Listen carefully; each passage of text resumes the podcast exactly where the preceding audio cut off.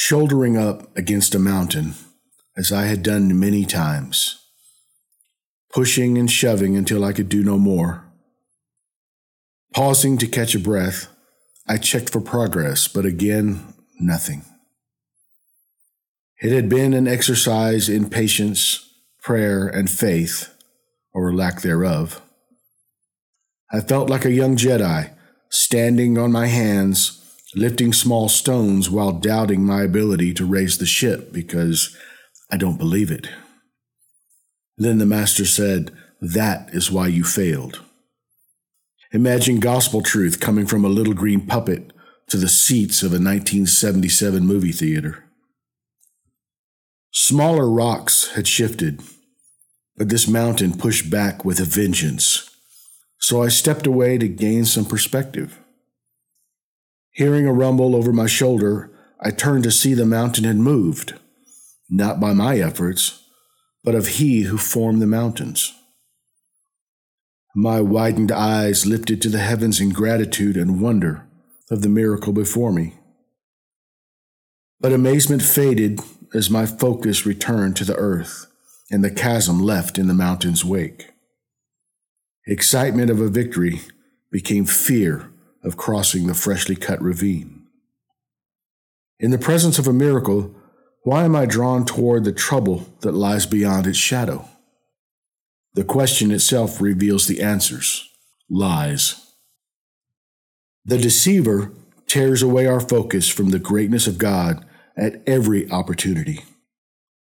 When the Lord graciously empties a worry bucket, it quickly fills with ever present anxiety and fear of the days to come.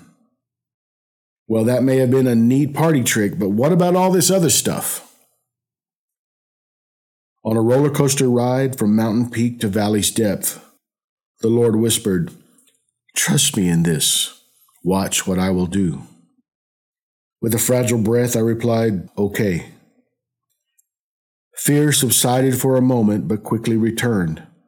He said again, Watch what I will do. And again, and again. Cast your cares on the Lord, and he will sustain you. He will never let the righteous be shaken. Psalm 55. But I am a bit shaken, so here are my burdens, all too heavy for me to carry. Just know there are more where that came from. And he replied, I'm a big God. I can handle it. I will raise the road to meet your feet or carry you across the depths. Trust me. Psalm 55 continues, but you, God, will bring down the wicked into the pit of decay. The bloodthirsty and deceitful will not live out half their days. But as for me, I trust in you. And as for me, I trust in you. And now, the unravel. I try to focus on the good things in life, to seek out silver linings. Anything else is non productive and a waste of time. However, my weaker self clouds my sight with troubles that may or may not come, just to drag me down. It is in those moments I should seek the Lord throughout the gray and trust, even when it's hard to breathe.